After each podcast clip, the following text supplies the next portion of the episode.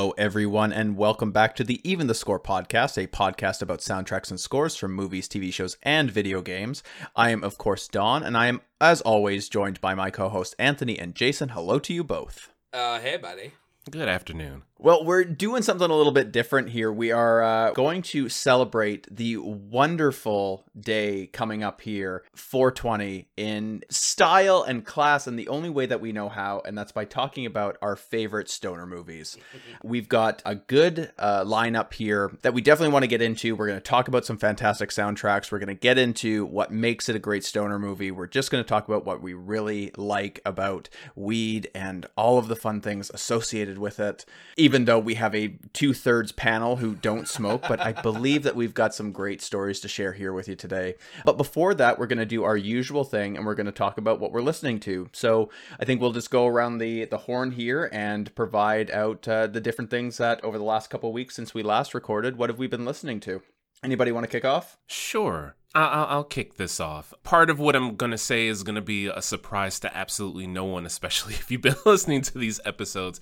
You know, the jazz is on constant rotation in some shape or form. Recently, I picked up Coltrane's uh, Soul Soultrane album, which is pretty awesome. I would definitely recommend that to anybody who hasn't heard that yet. Very, very chill, very easy to work to. So, I mean, you know, like I've at this point, I do have a couple pieces of jazz in my collection where it's like the last thing I would want to do is sort of actually concentrate on anything, but that album is definitely not one. It is definitely great background, sort of just vibing, kind of bringing you to a happy, tranquil place type uh, jazz. So, I definitely recommend that. The next thing that I listened to, which you guys all know, but I had to go out and cop it as soon as I've like finished watching the movie was the soundtrack to Coco. Mm, I yes. hate hate the fact that they put it on a picture disc. I mean, Disney really get your shit together. Um like just put it on a regular black vinyl. If I mean, you know, if you want to get fancy with it, put it on some colored vinyl, but stop with the picture disc thing. It just I don't uh, get it. it. I'm I'm in the same boat. I like I've got a couple of the Disney's. I'm just like, what are you doing? What is this? Like you have quality soundtracks and you're releasing them on picture discs, which Don, I don't know if you know, picture discs don't carry as much sound quality as regular vinyl because oh. it's like an etched image. It tends to kind of distort, as I understand some of the music, and it doesn't. It plays, but it just doesn't play as well. Uh, there tends to be a lot more pops and skips. I find. And think of it this way: Have you ever had one of those sheet cakes where like they take an image and they yeah. make it into candy and lay it across the top? Have you ever eaten said picture? Yeah. Oh yeah. Like you know how that picture tastes? that is kind of like what oh, the God, picture Jason. disc brings to listening to vinyl. It's like it's it's an unnecessary layer that just kind of screws up what you are there to do yeah, I can't really think of a better analogy than that. I mean, it literally is the picture sheet cake of vinyl. um, that aside, the production quality and like technique and all that stuff aside, Coco, man, what a film, what a soundtrack, and what a now I'm I'm you know I'm usually not the one to sort of wax on the aptness of or like the appropriateness of the music to the the soundtrack and how they link. That I'll leave that to you guys. That's you're much better than that than I. But I will say, man, talk about music that is very well wedded to the moment and used in the way to manipulate your emotions in the way that the filmmakers intend to. Um, mm-hmm. Because hot damn. I mean, like, I don't, you know, I'm not, like, I don't think of myself as an excessively emotional guy, but I could not. I mean, like, eh, you know, there's one scene, I won't spoil it for anybody who hasn't seen the film at this point, because hell, I just saw it relatively recently. But the song, the moment, I wasn't quite bawling, but I mean, you know, if somebody said the wrong thing to me at that moment, like it wouldn't have taken much. And yeah. that's exactly what that music does for me. And I, I had to go get that album shortly thereafter.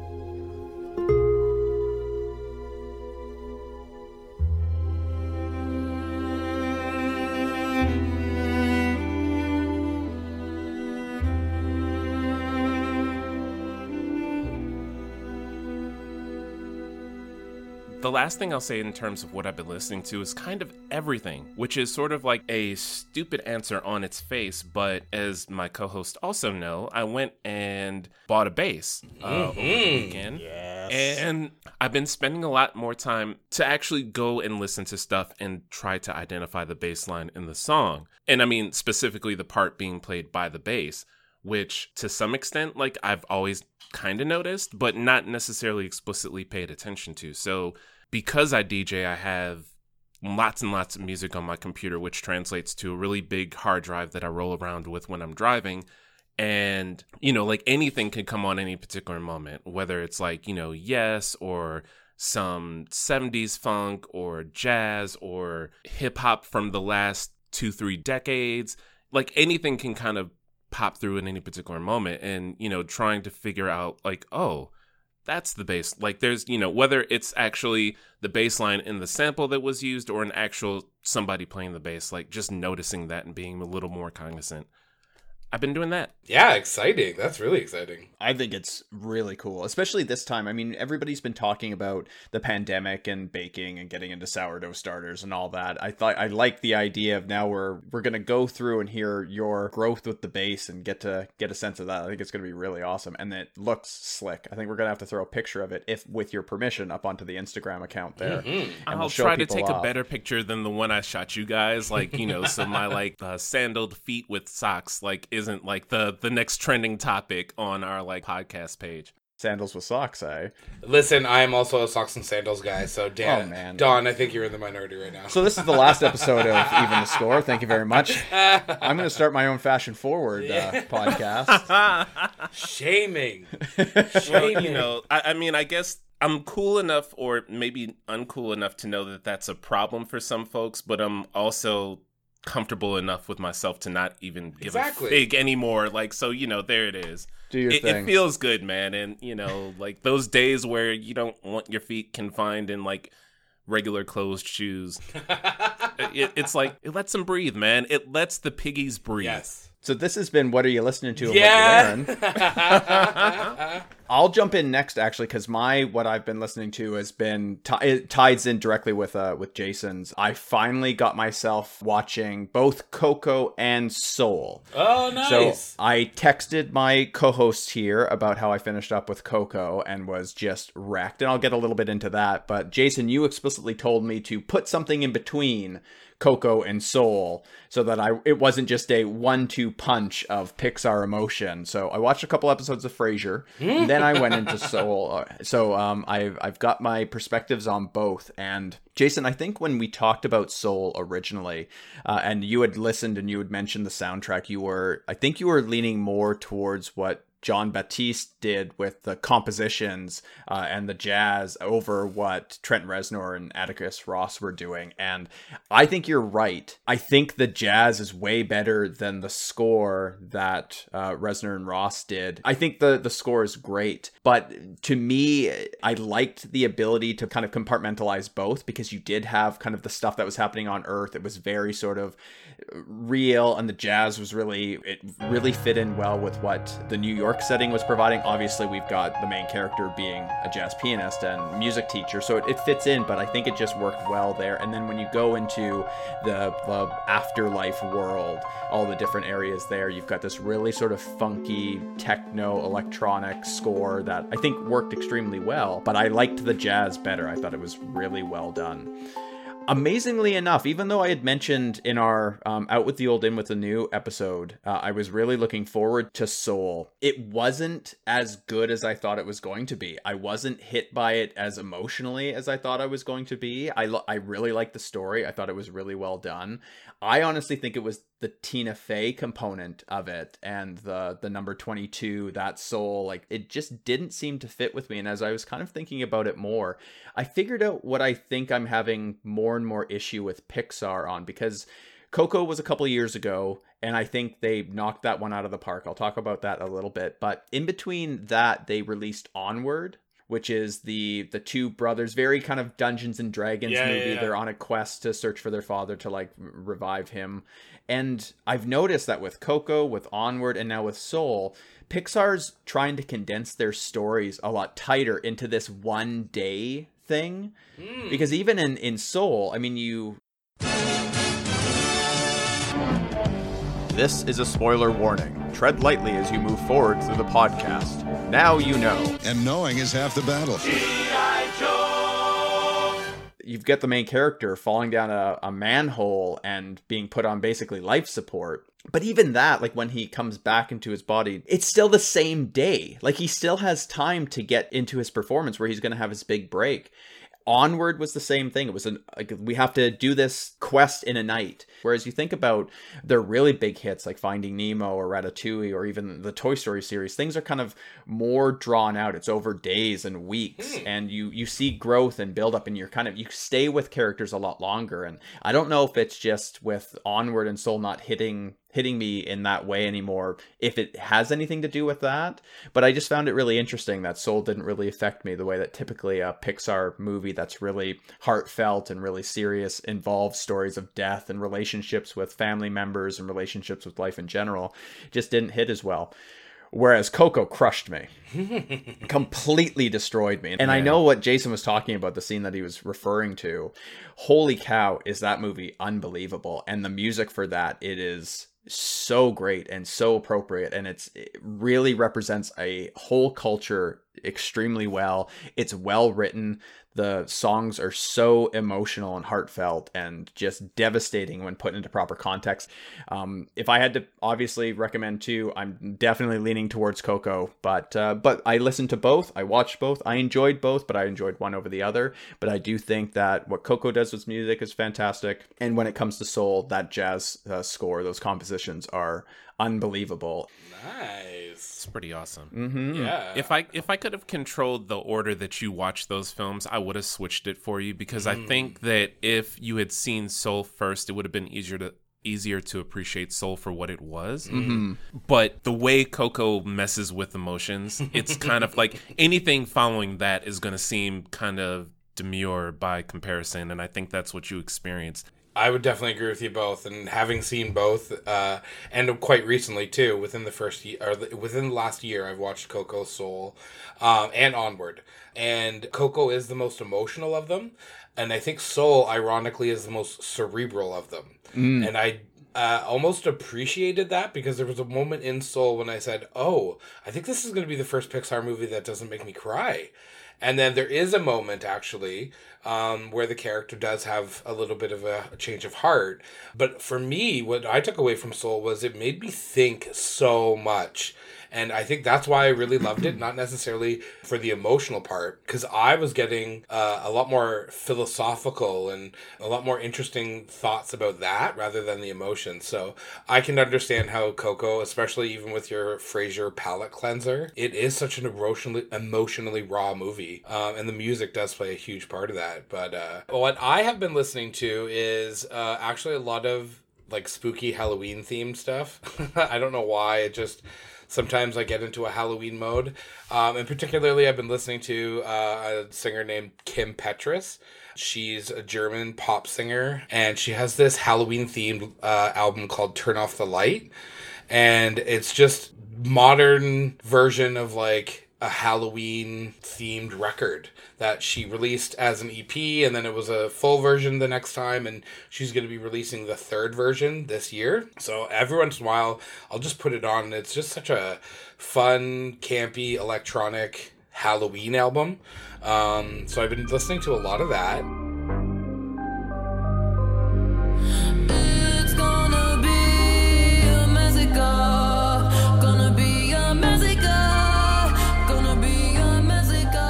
Uh, and then as a companion piece, I've also been listening to a band called The Midnight, which I'm a huge, huge fan of. They make 80s music. So it's literally a lot of synthesizers, a lot of samples, a lot of like, it, w- listening to it, you're like, oh, this was definitely made in the 80s, but you know it's not made in the 80s. And it has this weird, I don't know, when I first started listening to it, I didn't like it because I was like, I am such a pure 80s baby. I love music around that time period that I was almost kind of insulted but then I kept listening to a couple of their songs, and I just it, it, got in my head, and it just like I loved the what they were doing and the fun ways in which they're playing with time. And you listen to it, and it sounds like the '80s, but it's very now. Called a curse in the cradle, loving mother, unstable, daddy gone under the table. But you found the Midnight makes music that is for like any 80s movie. They have a lot of different genres of movie music within theirs, if that makes sense. So like mm-hmm. this one is all based around like horror movies, but the last one was all based around like summer movies, and it was like there's somebody on YouTube has taken their music and recut scenes from classic 80s movies and so one of the my favorite ones is uh, the song's called "The Comeback Kid," but they've recut "Karate Kid." You just listen to it; it fits so well. You're just like, kind of blows my mind that they were able to line up things from the 80s that are very contemporary and very right now within regards to music and where it is. So, yeah, those are two of the artists that I've been kind of listening to a lot right now. And for like I keep coming back to this villain songbook by Disney. I love Disney villain songs. And then last night, uh, or uh, two weeks ago, uh, I bought my partner Salem a karaoke speaker thing that's like all in one. It's got light system, it's got speakers, sound effects, voice sound effects, and it really sounds like a full on karaoke system. Like the speakers are really, really good. The video you had on your your Insta story was amazing. Yes, indeed. Oh, yeah. bless. Salem loves Celine Dion, and he, he is, and I'm a, like we're karaoke queens, and uh, I cannot tell you how fun it is to sing Disney songs in karaoke. Oh, uh, absolutely. That, those are go-to hoot. songs. Yeah. So uh, just imagine me and Salem sitting in our living room singing like poor unfortunate souls for the 14th time and being like it's still good as the first time and i fortunately know a little magic it's a talent that i always have possessed and here lately please don't laugh. I use it on behalf of the miserable lonely and depressed. Pathetic. But uh, yeah i think those are the big things i've been listening to. And then also uh, since uh, Jason was talking about his uh, special purchase, I also made a special purchase, which was I was able to get a repressing of the Tron Legacy soundtrack by Daft Ooh, Punk. There you go. Ooh, uh, and so because Daft Punk recently retired slash called it quits. Yeah. The sales of their vinyl have gone through the roof, and the like, I could see that the value is just jumping by day. And uh, I've been really every time I see it in the record store, I'm like, shit, I should grab that, but I just don't have the money for it right now. And so uh, just like recently, like a week ago, Mondo, my favorite record producing, what do you call it? Record label? yeah. it's a record label. Mondo's a record right. label. I just, they do so, they just started off as a record label, but now they do so much. They do puzzles, they do everything. So it's just like, I don't know what to refer to them as anymore, but Mondo um, got together with Disney and did a release, of repressing. It sold out, 5,000 records sold out in 100 seconds. Okay. Wow. It was the fastest selling uh, release that they've ever had. I was able to get one uh, because I know I play that game tight. Like I know how to get on. I'm in there. I'm like logged in. Um, but yeah, so I'm really excited. I got the shipping notification yesterday. I'm definitely gonna want to touch base with you guys on that because you better believe it. It's it yeah. Really... You got to tell us what number you got. What's that? You got to tell us what oh, number. yeah, uh, you for get. sure. Oh my god. Um, and I mean, uh, like the other thing that has been kind of weighing on my mind, and I think I want to expand further is the price of vinyl. And I think I, I sent you guys a couple pictures in the couple weeks of uh, bootleg vinyl for video games that is going the the price of those things are jumping again, uh, and it's really weird how it's happening. And I've been taking screenshots actually of some of the discussions in the group because it is like a Netflix special waiting to happen. it's like one of those things where I feel like even one part of me is kind of like interested in the documentation of it um, because it is so fascinating. And maybe this is me just being a super square nerd right now, but I don't know. I just I'm really fascinated by this, and yeah, that's kind of what I've been up to the last couple weeks. All right. Well, thank you very much to both of you for that. That was a great kickoff. But I think now it is time to take a quick break, and then we're going to jump into our topic at hand here and get into stoner movies.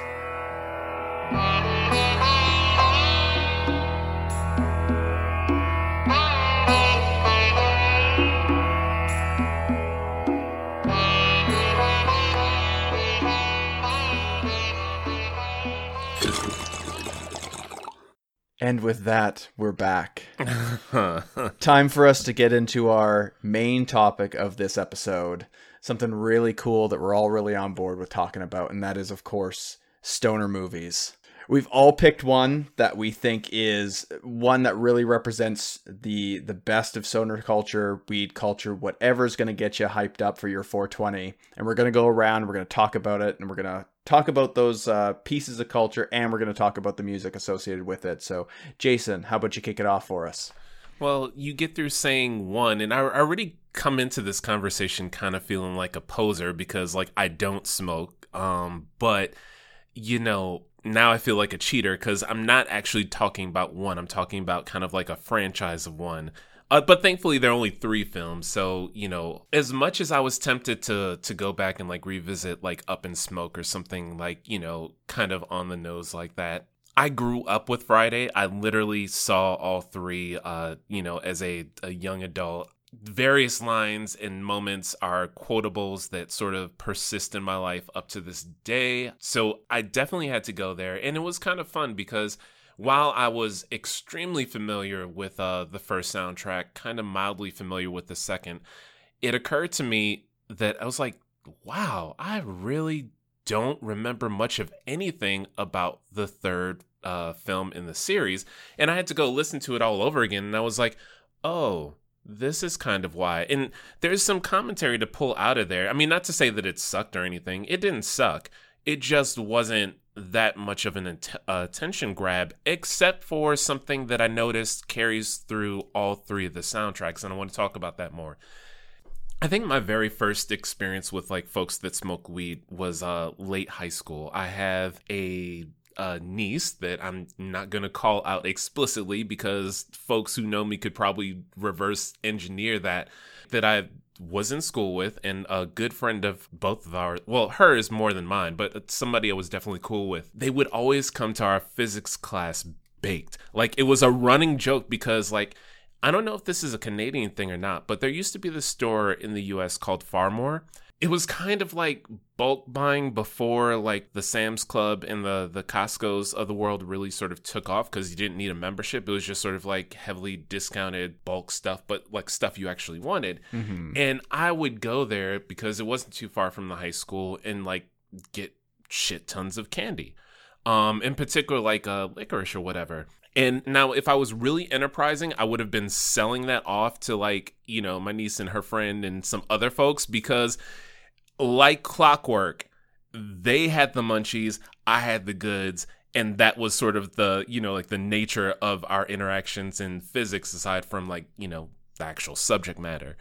Then sort of fast forward to college and, you know, the first couple years I stayed by myself, but then when I got an apartment, it just turns how happens that like, you know, half the apartment, there was another uh one of my roommates who really didn't smoke or anything, but two of them got baked on the regular. You know, they would do the whole wake and bake thing. They would go out in the our little balcony or whatever and smoke. Like it was a constant thing. You know, and then coupled with like Smash Brothers and like a whole bunch of other things that went along with that. That was like my undergrad in like 30 to 60 seconds. But through all of that, I've kind of imagined if I was like a smoker and I liked to get high, there is certain music that I think lends itself to that a lot more than others. Now, the first Friday, that soundtrack, like kind of throughout, even with the hip hop, because it's so much tied back to, I think, sort of like that 70s era funk, like in terms of sampling and whatnot, kind of uh, creates that atmosphere that's like, oh, yeah, I could see folks getting high to this. Like, it, it makes the first soundtrack in particular, I think, is almost from end to end something that, like, I wouldn't want to have on if I was trying to get high do it.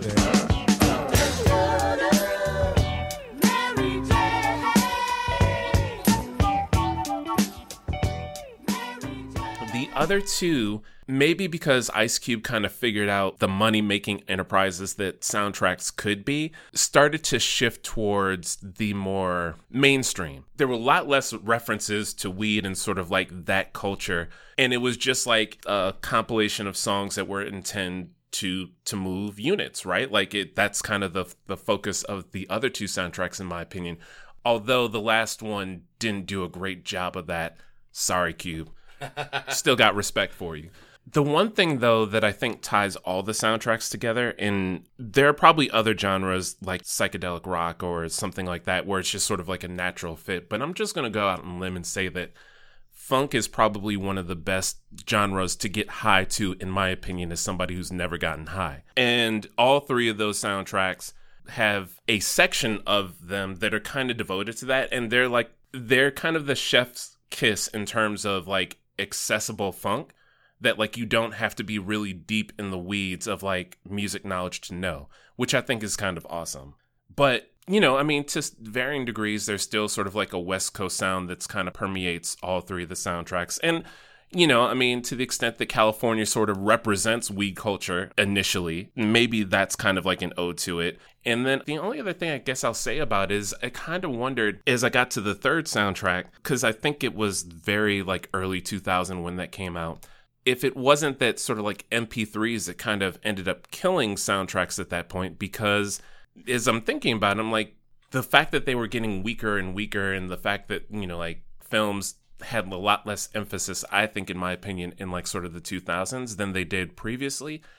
It kind of made me wonder if folks trying to adapt to the fact that people could only buy one song from an album if they wanted to sort of confused them in the world where like they were using these soundtracks to to basically create revenue. So I, that was a lot, but I guess that's like kind of in a nutshell my take of all three of those soundtracks. Not to, and I haven't even gotten on the films at all because I mean, you know, I mean, some of the best quotables come from that very first film. Mm-hmm. I mean, it's Friday, you ain't got shit to do. We gonna get you high today, Craig. Like, you know, I mean, it's just it's stuff that rolls off the tongue. Like, stimulate your mind, Anthony. I mean, and that was an invitation for you to smoke some more if you wanted to. But oh. anyway, no, if I must.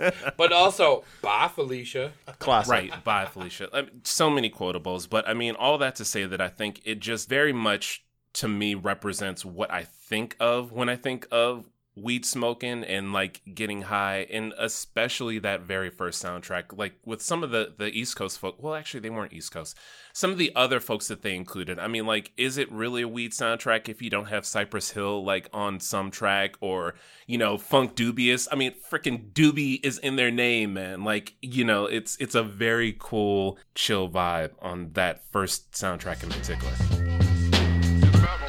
Let's go hideaway strokes a Siamese cat and speaks to several well-dressed men. Wanko, wanko. Yeah, uh, I love Friday, and I, it's funny because the first Friday in the series I saw was next Friday, and so at that point, I think Chris Tucker had really like become huge at that point. and so I went back and I watched Friday, and I was like, oh my god, this is amazing. Um, thinking back on it now, I was, I was as I was watching it, I think I was just more interested in like the laughter and the like stoner comedy that I never paid attention to the music. So I'm excited to go back and watch the movies and actually pick up on that music and kind of pay more attention to it. And then get high and get distracted and and then by the end of it being like shit, what was I supposed to do? There's a lot to appreciate, but man, like the the old school songs that they throw on all three of them are pretty prime stuff. I mean, like we've already talked about uh, the car wash and how like Rose Royce was amazing, but like I want to get next to you's on that first one. There's some songs from like the Isleys on the second. Uh, there are just so many like if if you look at them and it, without having the soundtracks like physically in front of me, like I don't remember if they're actually sort of peppered throughout or if it's like the tail end of the soundtrack that you find them actually or not. But great stuff. Like really great stuff if you're just sort of like you think you like funk and you want to like hear some like good stuff and whether you uh, get high or not you just yeah you want to chill to that all great stuff to listen to the soundtrack I've got it up here now. I mean, it was rated 13th best movie soundtrack of all time by Pitchfork. It's right up there, right in between uh, Apocalypse Now and Velvet Goldmine. I mean, that's some pretty quality right there. And I think for me, you just touched on who the artist was that really introduced me to funk, and that's Bootsy, Bootsy Collins. And I came to Bootsy in a very odd roundabout way, as typical sort of Northern Canadian who just watched MuchMusic. I know Bootsy from Deee-Lite's Grooves in the Heart and him playing on that and just seeing him in the video and going, "Who is that man? I need to know more about him because he had these the the funky clothes and the glasses and all that." And that's how I got into his con- contributions to funk and then seeing him come up in a lot of soundtracks and a lot of things that I used to listen to and uh, being kind of that right age for Friday to kind of hit me in the teenage years and then seeing Bootsy on that. I mean, it was uh, I was all about it when it came to high school. Even though I'm just as you, Jason, I am completely posing in this uh, this record. I am not a, a smoker whatsoever, but I can appreciate what's coming up there. And I think Friday's got this unbelievable soundtrack of music that I was uh, not exposed to uh, until much later in life. And I think it does fit in with a lot of the stereotypical things that you would expect from weed culture, that West Coast Californian sort of style, um, the the music associated with it. I mean, Cypress Hill being completely tied to that. So yeah, I'm I'm all for adding Friday to this list and the Friday series. I did not get around to seeing the third one either, but I'm sure it was stretched thin by that phase. But the first two are, I think, fantastic representations of really great um, weed movies to, to put into this list. Anthony, what have you brought to us today? Oh, well, I have a division. I have a movie I'm going to recommend and talk about and its soundtrack, and then I have a TV show and its soundtrack that I'm going to talk about and split my energies two ways because I am a big weed smoker. it has obviously been established that out of the three of us, I am the one that smokes the most amount of ganja. Weed for me has always been a little. It's, it's been a, a weird relationship in the sense that I didn't discover it until after high school the one time I did get actually, I smoked twice in high school. The first time, I'm pretty sure it was oregano I bought off somebody, and I didn't get high at all. Classic. The second time, it just happened to be a random weekend that my parents were out of town with my brothers and our friends down the street, family friends down the street. Uh, they came down and they had weed, and we ended up smoking. And I got so high, and I sat on my parents' recliner uh, so like they had this like recliner lazy boy that massaged and austin powers was on tv and i just sat there laughing so much until one of my friend's friends had eaten so much pizza laughed so much that he barfed and i didn't know what to do because i was so high and my parents are out of town. I, there's this barf. Austin powers is funny and barf and austin powers and I just, I'm not joking. I put a towel over the barf and I went to bed. it was too much. I couldn't handle it. I was like, I'm having a really hard time processing things right now. And after that, I was like, weed is awful. I don't like weed at all. Like, no, thank you. I'm good. And so that was, I must have been like 13, 14 maybe. And so I was like, no, I don't like this. I don't like it at all. And then I got to university. So I'm like 19. I went to Trent University in Peterborough, which is a very like hippie uh, labeled college. And uh, sure enough, on the first day I get moved in, I meet some people, and somebody's like, "Hey, we're gonna go smoke a joint. Do you want to come?" And I was like, "Okay." I was like, "I'm not gonna smoke any." I went with them, and they smoked a joint, and I was like, "Oh, I just feel so cool right now. Like these people are smoking weed. I don't want to do it, but okay." They offered me some, and at first I was like, "No," and then halfway through, they're like, "Are you sure you don't want any?" And I was like, "Okay, I guess I'll try." Oh, whoa! And it was like that classic pot experience where like time slows down, everything's amazing. Uh, like actually, it's uh, it was very like enlightening, but also very scary.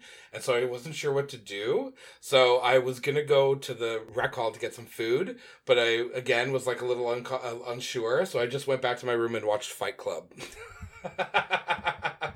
and from then on for university i increasingly smoked a lot more and i just consumed marijuana culture a lot um, just anytime there was a pot scene in a movie, I would always laugh. It was always very funny. So I've always enjoyed pot humor. I've always enjoyed pot culture. It's something that as I'm getting older, I'm also learning has a level of privilege. And weed has been used to criminalize a lot, a lot, a lot of black people and a lot of black communities. Uh, and I think I also acknowledge that as I smoke so much weed and celebrate 420, I also understand there's a real systematic problem with still allowing uh, or, and sorry, uh, moving away from, at least in Canada, a legalization and also a, I guess, a forgiveness program for people who did and were criminalized for weed is also something I'm becoming more aware of. And I like to discuss when I do celebrate 420 because it is a huge part of weed history, is that I really have understood weed and we could do I could talk about it a lot, but I also understand that there's a lot of privilege with smoking weed and for celebrating 420 is also a holiday that I think does get a lot of attention, but it's also important to talk about the things that don't get a lot of attention, which is people are still criminalized for weed and they're still targeted. And it's an unfair ability for me to be able to smoke that weed and not experience. So that's something that I'm bringing to the table, and I didn't mean to make it too heavy, but uh, oh, hey, it's a serious topic. We can make light in regards to the films and the music that we're referring to, and the culture that comes with tons of stereotypes. But it's good to acknowledge what the truth is behind what's happening with marijuana and legalization and decriminalization of of drugs in general. That's going across North America and much of the world. So it's great to to definitely reference it you know, not to turn this into like a necessarily heavy political commentary, but man, you you kind of took me to a place because there was this period kind of in between what I described in high school and like college where I had this sort of game show and it was a game show that only I played where I would walk into somebody's house and be like do they smoke weed or not? Yeah, and yeah. always really surprised by like the folks who would whip out like a joint or something who I had never imagined smoke weed before. And usually in those situations when I was surprised, it would be some like relatively middle upper middle class uh white person that, you know, I was cool with that happened to pull out a joint. And it's like you don't say. Who knew? But that yeah, I mean the whole privilege thing is kind of a definitely a big part. My biggest this sounds really bad, but my biggest kick from weed was more so watching people when they were high. Like right. high people yeah. are, are amazing. um and that was kind of like how I spent a good part of my like, you know, late teens, early 20s just appreciating other folks when they were high, but yeah, that's privilege. hilarious. Yes, and so that's what I say. I think there's a way that you can enjoy marijuana culture. I think you can be a marijuana enthusiast, but it's important to bring to the table the, oh, the full story, which is yes, right. pot is funny and it's great, and you know movies highlight the funny stuff that we all enjoy, and you can make movies fun by smoking pot but also there's a real very real personal history that is tied to uh, we're still untangling that now. So as much as i am a pro marijuana i'm also pro prison reform. So as long as that's established i can now jump into my choices. A word. So the first one i'm going to talk about is a movie called smiley face which i think i uh, presented to you guys outside of uh, this podcast and just told, told you it's one of my favorite stoner movies. It is my favorite stoner movie. I can honestly say it's my favorite stoner movie. And it's a really interesting movie because this is a spoiler warning. Tread lightly as you move forward through the podcast. Now you know. And knowing is half the battle. It centers around a woman who accidentally eats her roommate's weed cupcakes, but like 12 of them.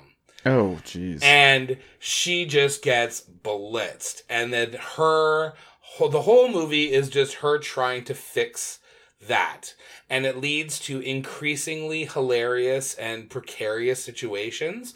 And the humor in it is so abstract and it's so weird and out there and there's almost a sense of panic in the movie when you first watch it especially while high because she keeps escalating things in a way that stoner movies usually do like good stoner movies revolve around a dilemma something up and they have to resolve it and they have to re- react to it. And stoners reacting to stuff is kind of like the basis of that.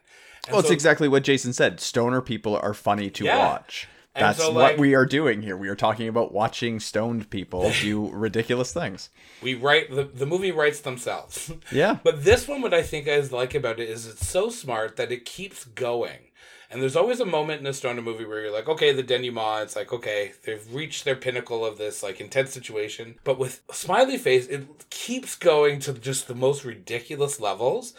and I don't want to actually spoil it because there's a whole plot point involving an important historical artifact that just makes this whole movie that introduces some underlying themes that when you're stoned, you're like, oh my god, that makes sense.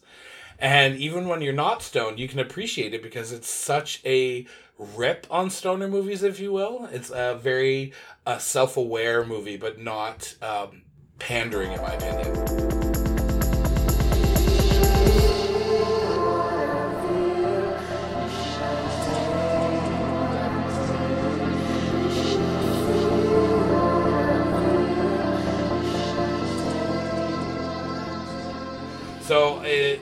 Anna Faris is there, John Krasinski is there, Adam Brody's there, Jane Lynch. There's just a whole slew of people that it's just kind of like a fun LA movie. And it was done by Gregg Araki, who is well known for the 90s movies. He did a lot of like indie cinema. He identifies as queer. He is Asian American. He is a really artist in the sense that he doesn't want to go for the um, quote unquote selling out. So a lot of his movies don't necessarily get wide dis- distribution, um, but they are well known, and a lot of his movies tend to have a lot of cult audiences. So uh, for me, 420 is uh, a way to celebrate marijuana, and I think Smiley Face is a good way to do that. And the soundtrack for the movie, uh, which luckily is on all streaming services, um, and it's just got some great jams. Like I'm a big fan of Scissor Sisters. I don't know if either of you know the band. Absolutely. Yeah. So one of their songs, "Filthy Gorgeous," is on the album. Um, Ladytron, um, a lot of electro, early two thousands indie bands like uh, the Chemical Brothers is also on there. Lady by Styx, which is like I think always a good staple 80s song, but got some REO Speedwagon. So it's a mix of that like classic 80s stoner kind of type music, but then also some like early 2000s retro, uh, sorry, electro. And I think it really helps make the uh, movie as weird and almost disjointed as this, like, the soundtrack complements it in that way, if that makes sense. Oh yeah, completely. I think in in what you're talking about with that sort of early late 90s early 2000s techno or electronic, I think about the movie Go with oh, um yes. yeah, Sarah and, Polley, Katie yes, Holmes. There we are. Thank you. Sure, and we've got we've got like Fatboy Slim yeah. on there as well, which kind of I think really sort of the Chemical Brothers and Fatboy Slim are those two bands from the 90s and 2000s that I think kind of associate really well with those sorts of movies, uh, the mo- types of movies we're talking about. So yeah, I completely get what you're talking about. So yeah, that's my first one. That's the movie. But now I'm going to do a TV stoner moment. Um, and I'm a huge fan of Broad City. The music in that show, especially, I think the album I have uh, is the Broad City soundtrack, and I got a vinyl pressing of it about four or five years ago, um, which is pretty sure when it was released. Um, and so it's just a mostly collection of uh, music from the first, I think, two seasons, because it was around the third season that it seemed to drop. Um, but it has the uh, the, part from the intro theme song when it's five and four and three and two and one. Uh, it's a song called Latino and Proud, and so it's got that uh, as its opener. It just has the like quick little opener, but then it goes into a lot of like marijuana themed uh, rap, hip hop, um, and general pop. And so I loved the show, but the soundtrack is just as good and creates such a fun atmosphere. Stoner um, humor for me can get really absurdist, and some of the things that happen in stoner movies are so weird and out there and you're like only a stoner would think of that. That would be like that would be funny. So um, i found broad city has a similar type of humor. And again the music i think there was like small little music cues that they would have uh, that really made scenes funnier. And so i really recommend this. Again uh, the playlist is on spotify but if you can get a physical copy of it i would highly recommend it. One scene I always remember in the show when Abby is working at a grocery store for Alana and she's like dressed up and there's this song called Yes Bitch that's happening in the background and it always reminds me of that one scene. So Yes Bitch is on that album and yeah, I put that on when I'm high and I just think of myself in that grocery store as Abby and it's good times. Yes bitch, yes bitch. Yes, bitch. Every time I go off, they like, yes, bitch, yes, bitch, yes, bitch. Every time I go off, they like, they lie. Yeah, that series is fun. I remember when you talked about it. I f- forgot what episode it was, but you mentioned that once before, and I was like, okay, I'm saving this to my like uh, Amazon wish list, and I haven't actually grabbed that yet. But I don't know, like watching that show was kind of like everything I remember about like every absurd weed moment yes. that I've ever seen anybody else do. And I and I think the fact that so much of their antics came down to like some concert they were trying to see or some you know like something like that. And it's like yeah I definitely can appreciate their what their form of wackiness. And it never even occurred to me that they would have their own soundtrack. But yeah that's that's probably something that needs to be in my collection at some point. Cuz a lot of the hip hop that they reference in the show that I can remember it's like stuff you know it's not like they went in the crates or anything like that. This is all very much like mainstream hip hop, but just in terms of thinking about how it fit the moment and like that sort of thing, like yeah, I can I could definitely appreciate that. For sure. I completely agree. And I think it's a lot of like New York based stuff. I think that's the other thing that like it because the show is so uh, based in New York and it's so wrapped around the whole culture within New York. Um, I think that music is a really big reflection of it. But that being said, there's just like some other key artists there that like pop Lil up. Wayne. Yeah, yeah, I know, but uh, I think that was part of Ilana's character trait. Like, right, she was like so into rap and so like hip hop, and um, my favorite song on it is by Lizzo and Caroline Smith. Do you guys know Lizzo? No, Lizzo. I'm now I'm trying to think of the song though. It's called "Let Him Say."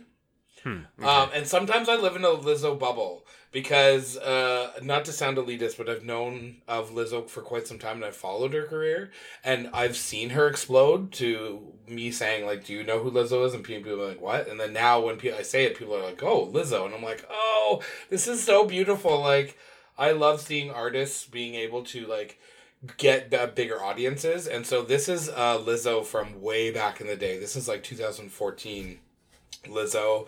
Um, and so she did a song with Caroline Smith, who I'm not familiar with whatsoever, but uh, it's called Let Him Say. And the song was used in the opening episode of season three.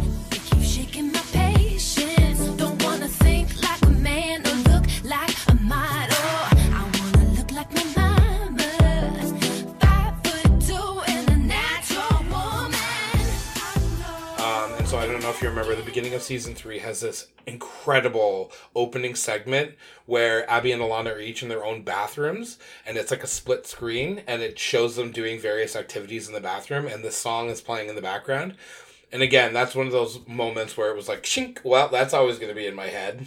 so now every time I hear Let Him Say, I always think of that opening episode, and it just I, I think I watched that clip like 50 times. I was just like, these girls are so fucking funny because there would just be random quick little moments. And all of a sudden you'd like see Ilana sitting on the toilet taking a dump and hitting a bomb. Yeah.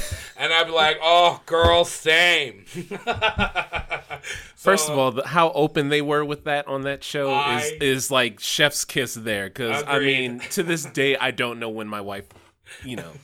Like i she just won't tell me. Like it just is like the great mystery. Like i know it happens but that's what I love about Broad City is that uh, somebody, or when I was doing uh, some a little bit of research on it, somebody referred to as sneak attack feminism, and it really has this way of making you see women and uh, understand women and enjoy women in such a way that is not sexualized. It's not objectified.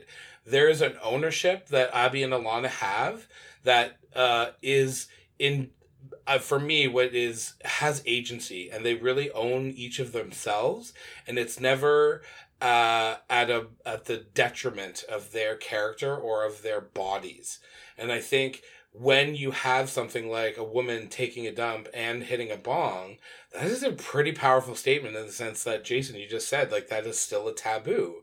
And so for me, again, stoner comedy that is paired with a consciousness and an awareness, I think is like 10 out of 10 for me. So that's really why I had to talk about Broad City.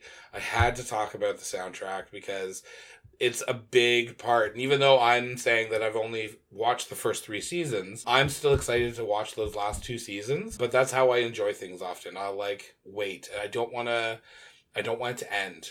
and so if I know I only have two seasons left, I'm going to cherish those two seasons. But yeah, I'm really glad to share that. And I hope people check it out because uh, even though the show ended, I think it's definitely made its mark. And I think it's going to hopefully be looked back on as something that was very changing and funny. I hope you're right. Just anyway, that's that's my stoner TED talk. Thanks for coming.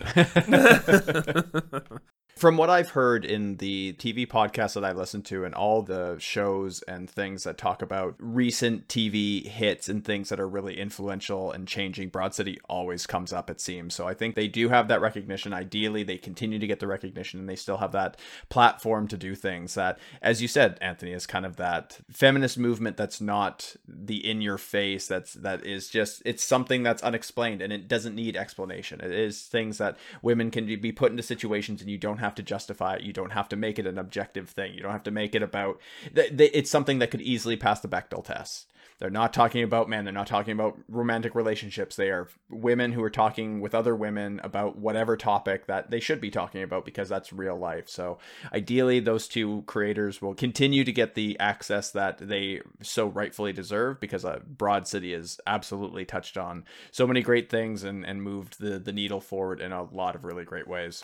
I'm going to go into to my selection here, and I think it kind of branches well with what you both brought in. I think it branches well with Friday in regards to we're seeing kind of days in the life, and it's it branches well with kind of what you brought, uh, Anthony, with Smiley Face. Is that it's it, I think Dazed and Confused, which is my selection, doesn't play off of that absurdist sort of thing that weed movies seem to have to do. I think about things like Harold and Kumar. I think about Smiley face i think about pineapple express and this is the end and we have we seem to have to couch weed or weed smoking or any sort of drug use with a really absurd sort of situation that occurs because it seems like it's almost going to take the edge off the taboo that canada and the us seem to always have around weed smoking similar to kind of jason what you were talking about the game show of who smokes weed like i i still kind of in, from my upbringing i had that apprehension to drugs and drug drug use because it wasn't something prevalent or common. That's why I was so surprised about your story, Anthony, and smoking at like 13, 14. Like that would never occur in Northwestern Ontario in in my circle. I'm sure it occurred, but I would never even think about that as being possible. So when I got to university and I transitioned from Northwestern Ontario, really rural town to Toronto, I mean, boom, the doors open, even though I had exposure through film, specifically through Dazed and Confused. And I like movies that utilize weed weed and weed culture like Friday, like Dazed and Confused, that they don't require that sort of ridiculous quest, that ridiculous situation. And it, it doesn't make it absurdist in a, in a really bad extreme. I, I, as much as I like Harold and Kumar, I think they take it a little bit too far, and it's why I didn't really want to focus in on that or with what um, Seth Rogen does. I think they have to do so much just because, as I kind of mentioned, it's that idea that you have to couch the criminality that's associated with weed smoking and drug culture with this sort of, oh, this could never happen because look, it's dude, where's my car? And now aliens are here, and what it, like it just it, it you don't need to tie the two together. It's completely fine to be a weed smoker. It's completely fine to use drugs. Like you do your thing, which is why I really like Days Confused. I got to it a little bit later, and I think it kind of changed the way that I looked at not only weed culture, but also movies. It was one of those really pivotal sort of films in my um, adolescence that made me look at the medium in a really interesting way. And I think that they approach weed in uh, I think they just do things kind of in that so this is just a day in the life sort of attitude. And I know I talked about the Pixar films and this idea that doing things all in a single night or a single day has kind of made me lost uh, lose a little bit of touch with Pixar films. Whereas I think about Dazed and Confused I think they execute that idea extremely well where we are looking at the last day of school going into that first day of summer and we're looking at two very distinct groups. We have a group of juniors going into their senior year and how they're going to be making the best of their summer and then that final year of high school. And then we watch that middle schooler group come into being freshmen and being the hunted uh, versus the hunters of the senior class. and then you start to see that that mingling of the two and this idea that everybody kind of is just doing their own thing and everybody's just trying to make by and you can blend the two individuals together and one of the ways that that is done is through enjoyment of drugs and alcohol and partying and doing the things that typical kids will do because once you kind of broach that middle school to high school you're just a teenager you're just a kid like everybody's together and while there are the individuals who take the eh, the hazing routines and rituals way too seriously as we see from parker posey's head cheerleader and ben affleck's asshole character um, there are other people when we think about randall pink floyd and uh, wooderson matthew mcconaughey's amazing character there who just they accept this kid who's not even officially in high school yet and they just bring him into the fold and they get him high they get him laid they get him drunk they do all the things that you would just want kind of that that mentor to do to get you into that next st- stage of things. So the way that i think dazed and confused utilized the medium of the stoner movie was extremely well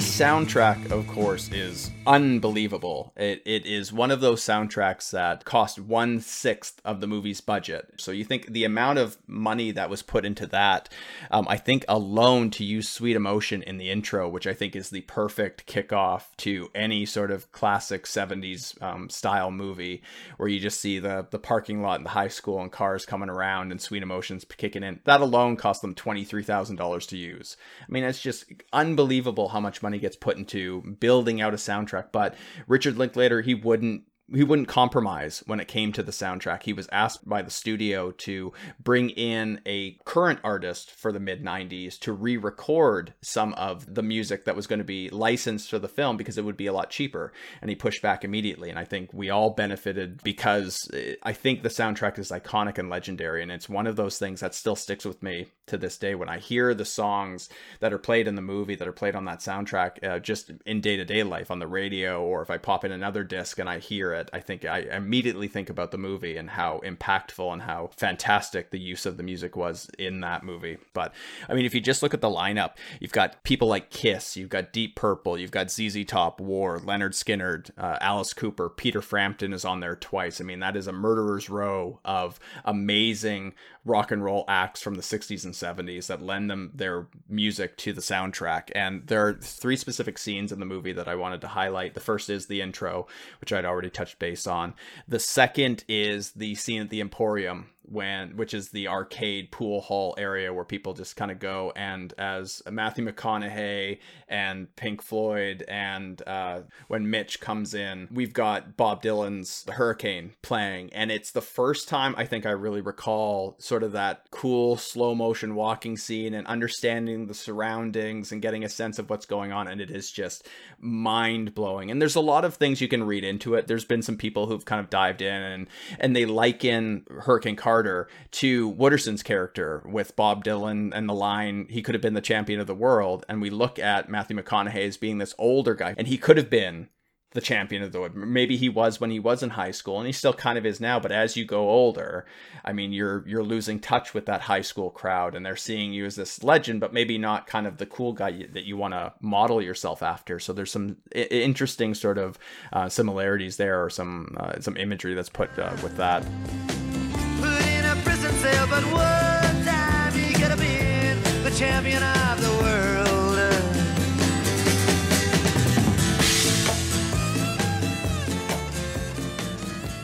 of course, the final scene I want to talk about is when uh, where they use lowrider, which is just cruising around this classic sort of 70s idea of you have your car, you have your Friday night, you just jump into it and you drive around. And I think lowrider is a classic song that associates itself with stoner movies really well and uh, kind of that c- classic car culture.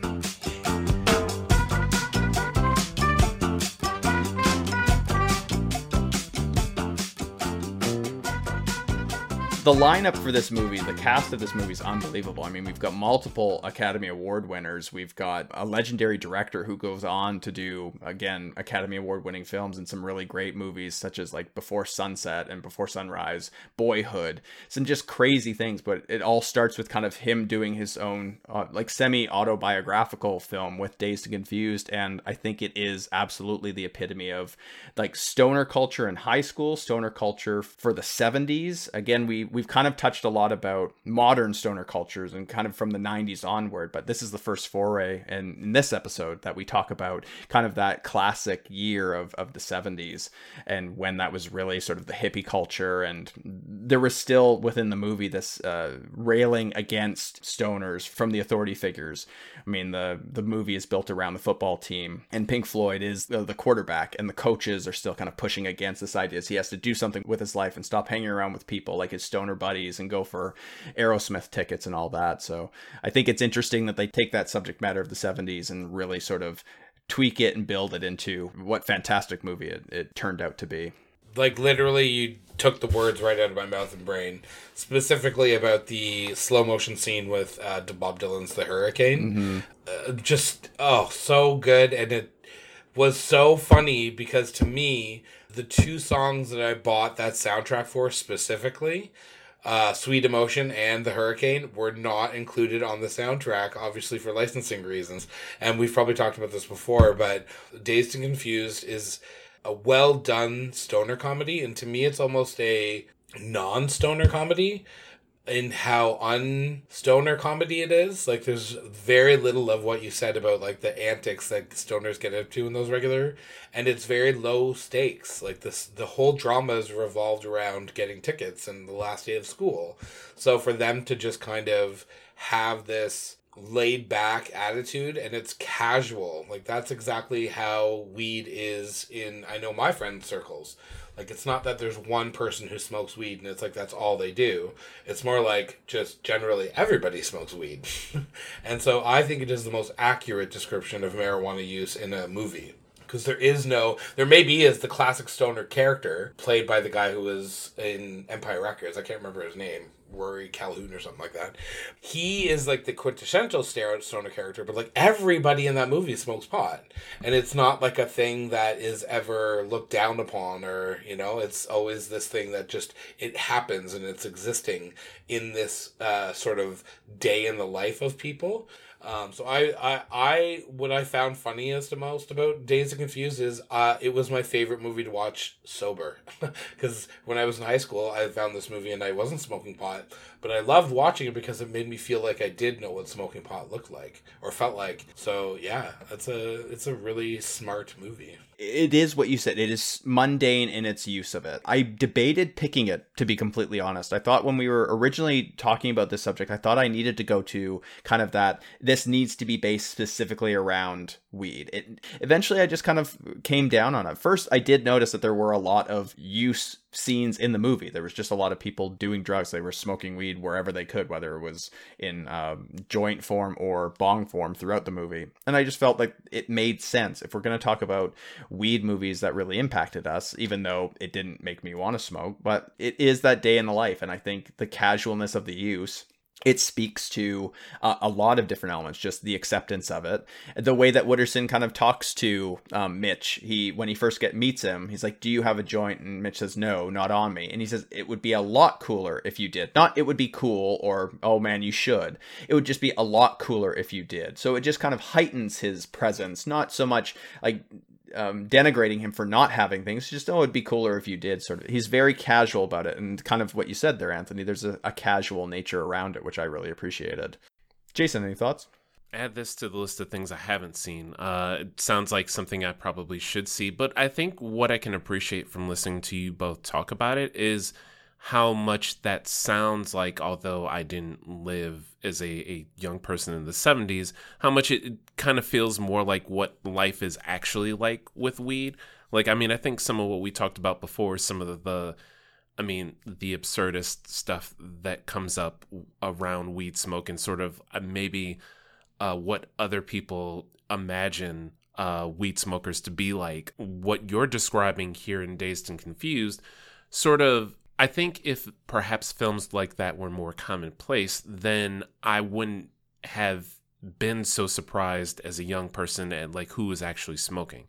Um, realizing that you know it's perhaps a lot more commonplace than people make it seem because there's always this sort of like ooh you smoke weed or ooh you smoke weed sort of like uh, vibe with it at least you know and for most of the time with me i mean yeah it was like one of those not exactly risque behaviors. It's not like, you know, popping like harder pills or anything else or, you know, like anything like that. Like to me, the sort of things that happen when you're drunk are a lot crazier. And I mean, Lord knows I've had plenty of situations with like people, you know, needing to go to the hospital right away because they overdid it as opposed to like sort of the hijinks. I mean, that, that sort of come up around yes. weed. Yeah. Like, you know, it's always sort of like trivial and like sort of stupid, but like in a funny way when it comes to weed. Whereas like with everything else, there's a lot more of a serious tone. Mm-hmm. Listening to you talk about Dazed and Confused, though, it seems like it's almost like it's about weed, but it's not really because it's just like one of those things that everybody did, and it's more just about like teenage life and you know trying to make sense of that. So yeah, uh, if I, I guess if the opportunity presents itself between like Netflix and Hulu, which is pretty much my window to like movie or TV watching, I'll have to check that out. But I wish I had more to say about the film. Looking at the list of who's on the soundtrack, though, yeah, that is everything I think I would expect of a 70s film that is being true to not weed per se, but just the rock culture and like who, you know, like just all of that at the time. I can't say that I'm familiar with like 100% of the artists, but probably about half of them where it's like, oh yeah, I, that makes total sense to me. So I think that if I saw the opportunity to to listen to that sort of in canon, like you know through like CD or the vinyl or something like that, like I would totally just sort of vibe out to that and appreciate what's going on there. This is one of those soundtracks. I mean, it's on that top 50 list that uh, Friday was on, and they released a second album. It was, it was so extremely popular. It went double platinum in the US, selling huge amounts. And I mean, the amount of just artist power that is on there that I think absolutely represents not so much the weed culture, because we could throw on, I mean, Cheech and Chong is huge at this point, and there's tons of bands that are focusing in on psychedelics and on weed use. Uh, but I think it's the party culture. I mean, this is set the movie set in Texas. It's set in high school Texas. I mean, we're thinking about just a group of kids, majority white kids. I mean, they are looking listening to the the huge rock acts of the time. I mean, you have Kiss and Alice Cooper and ZZ Top, and I mean, those are Black the Sabbath. huge groups right there. Yeah, huge stuff. Aerosmith is a point uh, at the end of the movie. They are going to drive to another location. I can't remember specifically to go get in line for Aerosmith tickets. So it definitely does represent the party atmosphere. I'm sure at the time, and represents that group, the demographic that's listening. That's portrayed in the movie. And for me, I mean, I'm I'm big into I was big into classic rock when I was younger in my high school days. I mean, this is what I was consuming. I was consuming what my father was listening to, which is of this era, and then I sought out whatever I could. And typically, the movies that I watched and and the soundtracks that I listened to, uh, if they were licensed soundtracks, they had classic rock components to it. So when listening to the Dazed and Confused soundtrack, I mean, I was blown away by just the the set list here and finding new artists and diving deep into things and learning who Deep Purple was and learning who War was and Foghat and all of them. So it's unbelievable what they've put together in this. Is it cost them a ton of money, but I think in looking at the legacy of Dazed Confused, I mean, yes, it is still outstanding to this day, but I think it's the soundtrack that really prolongs its longevity, that prolongs its life, and allows it to be as popular as it is because that music memory kicks in whenever I hear the songs, and I'm sure it does for a lot of other viewers. Oh yeah, oh yeah, bud.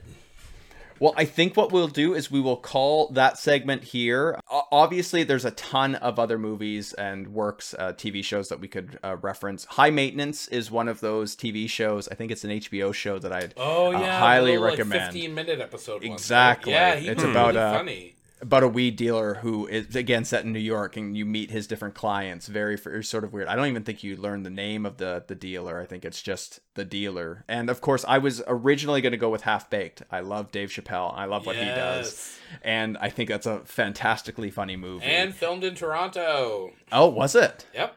oh, fantastic! Uh, there is like one scene um, in particular that always makes me laugh when the guy overstuffs the horse. He like overfeeds him, and the horse yeah. dies. But the Sam's record store sign uh, is in the ah. background, um, which is a very iconic Toronto store. Very then. much so. But yes, Half Baked is like, oh, that movie's so good. So very good. Did you guys have any other recommendations you'd make? Well, I, I would only co-sign Half Baked just because, gosh, that was. I mean, yeah, there are things from that film that I also quote. Um, yes. A, I'm Cuban B. Yes, Cuban B. Like it, it just like there's just so many random things from that, and plus, I mean, you know, it's one of those things where it made me appreciate uh, Rachel True. I mean, just because you know again, oh heartthrob. She was freaking yeah. gorgeous in that film. The one scene in the movie that I love with her is the way she pronounces hot dog when they're on their date and he's got no money and she's like, uh, I want a hot dog. That's what we're here for. Yeah. I can definitely agree with you in terms of Harold and Kumar being so like over the top, but I think that's what made it ridiculous. And plus, I just really miss having easy access to White Castle. I, I, mean, I've never had it, but I've heard wondrous, glorious things about it. Oh, it's brilliant! it's brilliant after club food. Like it is. Oh man, I have so many memories of going to the one on uh, 79th and Stony, assuming it's still there, like way after hours, and just like sitting there with like a whole sack of like bacon cheeseburgers and like an insane amount of fries and you know because you order a sack you get a couple containers of a uh, pop or whatever it's like and consuming it all in that sitting like it's not like saving this for later it's more like i'm just gonna scarf this down now and that's off of pure air. I can only imagine what White Castle was like, you know, for folks that actually got high. So, oh, you know. it's always 10 times better when you're high. I would say my recommendation going away is a uh, 1999 documentary called Grass. And it's directed by Ron Mann, uh, who's a Canadian documentary filmmaker. But he did a huge history of marijuana from when it was first like introduced and discovered and cultivated, and through its history of legalization and um, criminalization. Uh, and it's an absolutely fascinating uh, historical documentary about marijuana in North America, specifically the States. Uh, if you're wanting to know about the history of marijuana and how it kind of got to be illegal, Grass is a documentary to uh, check out. Excellent. More recommendations for our listeners. Go out and consume what you want to consume, whether it be weed or movies. Enjoy what you want to enjoy. We're not going to yuck any yums here, but uh, we really appreciate our listeners for listening. Of course, we want to continue to uh, broaden our fan base, so go ahead and subscribe to our podcast on your podcast app of choice. We are on uh, Apple Podcasts, Spotify, Google Play, Stitcher Stitcher, everywhere you could find us, we we are there. Go ahead and subscribe, rate and review. That's a huge component when it comes to to things like iTunes. Send us a five star review, leave a review. We really appreciate everyone who has already left us reviews. We have some great reviews out there. We have some fantastic listeners who have sent us their love and giving us some five star reviews. We really appreciate those individuals. Share our social media posts. Continue to get the word out. We are on Twitter and Instagram at even the score pod, and you can email the show if you want to send us in some topic ideas or just uh, give us some uh, suggestions, things to, to make better, things to talk about in the future, you can find us at even the score podcast at gmail.com. Of course, I want to thank my two co hosts here, Anthony and Jason, for joining me again this record. Thank you very much to you both. Uh, no problem, buddy. You're welcome and thank you. And that will be it for us today at the Even Score podcast. So, again, thank you very much for listening. Share and subscribe, review, send us as much love as you can, and go ahead and enjoy yourself. Have yourself a happy 420. Take care.